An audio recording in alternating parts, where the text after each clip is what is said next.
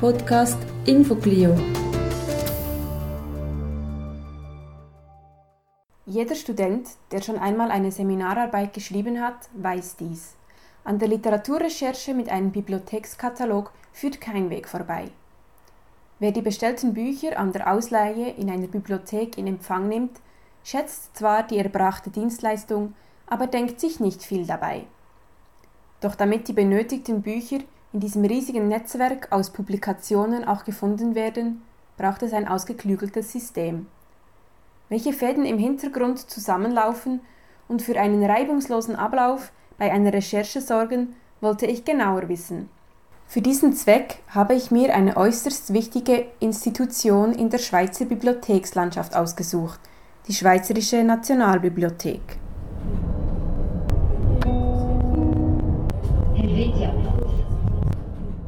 Mitten im Berner Kirchenfeldquartier, direkt neben dem Gymnasium, liegt die Bibliothek mit einer gewaltigen Aufgabe, dem Aufbau einer Helvetica-Sammlung ab 1848. Das heißt, dass sämtliche Publikationen gesammelt und erhalten werden sollen, welche sich auf die Schweiz oder auf Personen mit schweizerischem Bürgerrecht beziehen.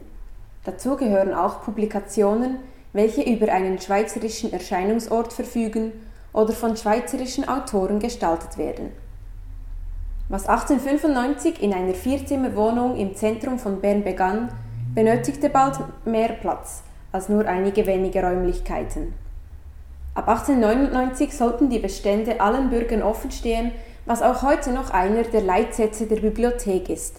Jedoch sind die Bedingungen angepasst worden, nicht alle Werke können ohne weiteres konsultiert oder sogar ausgeliehen werden. Ein 167-jähriger Staat, dies bedeutet einen gewaltigen Umfang an gesammeltem Material, wie es auch der Bestand der Nationalbibliothek beweist. Fünf Millionen Medieneinheiten werden in der Schweizerischen Nationalbibliothek gesammelt und verwaltet. Dass eine derart große Anzahl von Medien sinnvoll geordnet und kategorisiert werden muss, versteht sich von selbst. Wie sonst sollte ein einzelnes Buch wiedergefunden werden? Unter diesen Medien tummeln sich Bücher, Zeitungen, Zeitschriften, Plakate und Nachlässe, welche alle einen Bezug zur Schweiz aufweisen. Jährlich kommen rund 60.000 Dokumente mehr dazu. Mit viel Eifer wird nicht nur gesammelt, sondern auch digitalisiert, um die Medien einfacher zugänglich machen zu können. Digitalisiert werden vor allem Helvetica aus der Sammlung der Nationalbibliothek. Doch welche Arbeitsprozesse stecken eigentlich hinter dem einschlägigen Begriff Digitalisierung? Dies wollte ich genauer wissen und kam dazu ins Gespräch mit Hans-Ulrich Locher, dem Leiter der digitalen Dienste der Nationalbibliothek. Die digitalen Dienste, das sind im Prinzip vier Standbeine. Das eine ist die Infrastruktur, einfach generell äh, Informatik, äh, Unterhalt, Betrieb, Zusammenarbeit mit dem Bundesamt für Informatik. Das zweite ist äh, Bibliotheks- und Archivsystem, wirklich die Leute, die das Kernsystem unserer Bibliothek äh, als Applikationsverantwortliche betreiben, konfigurieren, weiterentwickeln lassen, Projekte leiten. Das dritte Bein ist die digitale Archivierung. Da geht es dann wirklich um die Langzeitarchivierung von ähm, digitalen Sammelobjekten, digitalen Publikationen und der vierte Bereich ist Webtechnologien. Es wurde früh erkannt, dass die Nationalbibliothek bald mit einem Platzproblem zu kämpfen haben würde. Entsprechend wurde 1991 ein Plan ausgearbeitet. Zwei neue Tiefenmagazine sollten gebaut werden. 1997 wurde schließlich das erste Tiefenmagazin eingeweiht, in welchem Bücher und Plakate auf sieben unterirdischen Stockwerken unter idealen Bedingungen gelagert werden konnten. Das zweite Tiefenmagazin konnte erst zwölf Jahre später 2009 eröffnet werden. Dieses dient der Lagerung von Zeitungen und Zeitschriften und dies auf ganzen 83 Kilometern Regalfläche. Von Beginn an war die Nationalbibliothek auch schon führend in der Anwendung von Bibliothekssoftware gewesen. Sie führte 1993 den ersten informatisierten elektronischen Katalog ein. Nur ein Jahr später wurde der Online-Katalog Helveticat öffentlich zugänglich gemacht, so wie er es heute noch ist. Die Schweizerische Nationalbibliothek ist auch an den Online-Katalog von Swissbib angeschlossen. Suchen im Zettelkatalog also war gestern. Heute sitzt man bequem am Computer und lässt dies vom Bibliothekskatalog erledigen. Darin sieht auch Locher den größten Unterschied in der Literaturrecherche von früher zu heute. Klar, man hat einfach den Zettelkatalog genommen, man hat, musste vor Ort gehen, man war wirklich, sage ich mal, von der Zeit her und von der, vom Ort her war man wirklich gebunden, wann man überhaupt eine Recherche machen konnte. Und mit den digitalen Möglichkeiten ist es klar, da hat man es auf dem PC, wo man immer ist, äh, auf dem mobilen Gerät zur Verfügung. Man kann es dann machen, wenn es einem passt. Man kann es dort machen, wo man sich gerade aufhält. Man ist, diese Gebundenheit, die ist wie weg. Äh, das ist sicher ein großer Vorteil. Ist die Institution Bibliothek überholt? Sicher nicht, sagt Locher und winkt ab. Denn neben der Ausleihfunktion übernimmt die Nationalbibliothek auch die Archivierungsfunktion. Wenn wir mal mit dem Archivierungsaspekt ähm, beginnen, stellt sich dann wirklich die Frage, ja, wenn es die Bibliothek nicht macht, wer archiviert denn? Ähm, bei den Verlagen haben wir festgestellt, dass Publikationen häufig so lange aufbewahrt werden, wie sie einen kommerziellen Wert haben. Und wenn sie diesen kommerziellen Wert verloren haben, dann sind sie nicht mehr von Interesse und verursachen nur noch Kosten. Es gibt dann auch Bereiche, wo äh, man halt gar niemanden hat, der im Prinzip ein Interesse an der Archivierung hat. Nehmen wir das Beispiel Webseiten.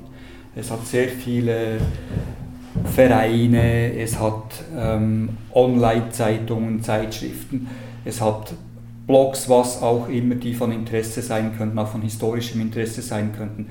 Da wird sich niemand darum kümmern, wenn es nicht eine Institution wie eine Bibliothek, eine Nationalbibliothek vor allem tut. Auch wenn alles digital zugänglich gemacht werden soll, die Originalmedien werden natürlich trotzdem erhalten. Schließlich geht es oftmals nicht nur um den Informationsgehalt eines Mediums, sondern man begegnet den Werken und Publikationen in analoger Form auch auf einer ganz anderen Ebene. Was man wirklich nicht vergessen darf, ist so äh, der Aspekt äh, Look and Feel, auch das haptische Erlebnis. Es ist einfach etwas anderes, ob man am Bildschirm hinter Text sieht oder ob man dann das Buch mit seinem Ein vielleicht Ledereinband, was auch immer in den Fingern hat und sagt, so haben sie das gemacht, so hat das ausgesehen. Auch das, das Werk als solches äh, im Original sieht, das ist schon noch ein Unterschied. Und deswegen würde ich jetzt nicht einfach sagen, ja, ja, man hat alles digital und damit kann man die analogen Originale äh, wegschmeißen. Äh, die braucht es trotzdem. Es gibt noch auf einer anderen Ebene, auch auf der vielleicht eher so gefühlsmäßigen Ebene, ebenfalls einen Zugang. Zeitungen und Zeitschriften werden weitaus am häufigsten konsultiert und erfahren entsprechenden Vorrang bei der Auswahl von zu digitalisierenden Medien. Einen Haken jedoch gibt es gerade bei diesen Publikationen. Aufgrund des Urheberrechts können nur alte Publikationen digitalisiert werden, wie mir Herr Locher erklärt. Das Urheberrecht erlischt 70 Jahre nach dem Tod eines Autoren und die Urheberrechtssituation bei Zeitungen und Zeitschriften ist nicht immer einfach. Bei welchem Artikel ist das Urheberrecht tatsächlich bei der Zeitung? Wie steht es bezüglich Urheberrechten, wenn es um Lesebriefe geht, wenn es um äh, Fotografien geht, wenn es um irgendwelche Beiträge geht? Also es ist nicht immer eindeutig und es kann sehr vielfältig sein in einer Zeitung. Und deswegen müssen wir dort äh, vorsichtig sein, damit wir uns gemäß den gesetzlichen Bestimmungen bewegen. Und das heißt einfach, die jüngeren Ausgaben, die dürfen wir im Moment nicht digitalisieren. Um die zur Konsultation beliebten Zeitschriften noch benutzerfreundlicher und übersichtlicher zur Verfügung stellen zu können, soll vor allem an der Volltextsuche gearbeitet werden. Auf der einen Seite, dass man dort auch besser Volltexte integrieren kann, im Sinn von ähm, eine gute Zugänglichkeit zu den digitalen Publikationen, die wir bereits zur Verfügung stellen können auf der anderen Seite aber auch, dass man äh, Inhaltsverzeichnisse sehr einfach integrieren kann. Vor allem bei Zeitschriften ist das ein relativ äh, wesentlicher Aspekt.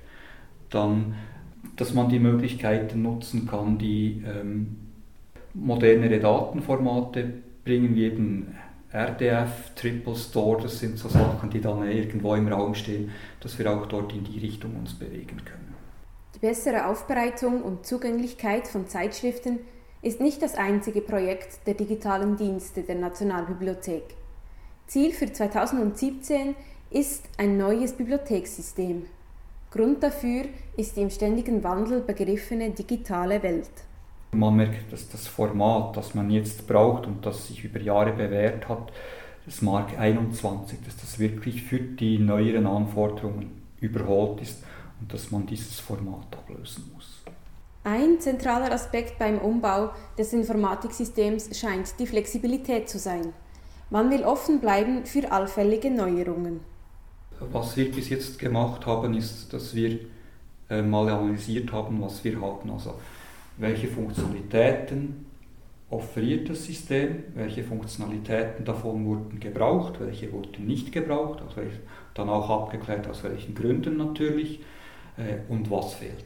Und damit gehen wir nachher einen Schritt weiter. Und was wir jetzt gemacht haben, wo wir vor allem Informatiker, also Architekten beigezogen haben äh, vom Bundesamt für Informatik, ist, um mal bei den Fachanwendungen festzulegen, wie muss die Informationsarchitektur oder die Fachanwendungsarchitektur aussehen, damit wir uns für die Zukunft nichts verbauen, damit wir nachher wirklich Systeme haben, die wir auch sehr einfach an, an, an weitere Bedürfnisse anpassen können. Mhm. Dass wir dort wie, wie so ja, mal eine, einen Architekturplan haben für die zukünftige Umgebung.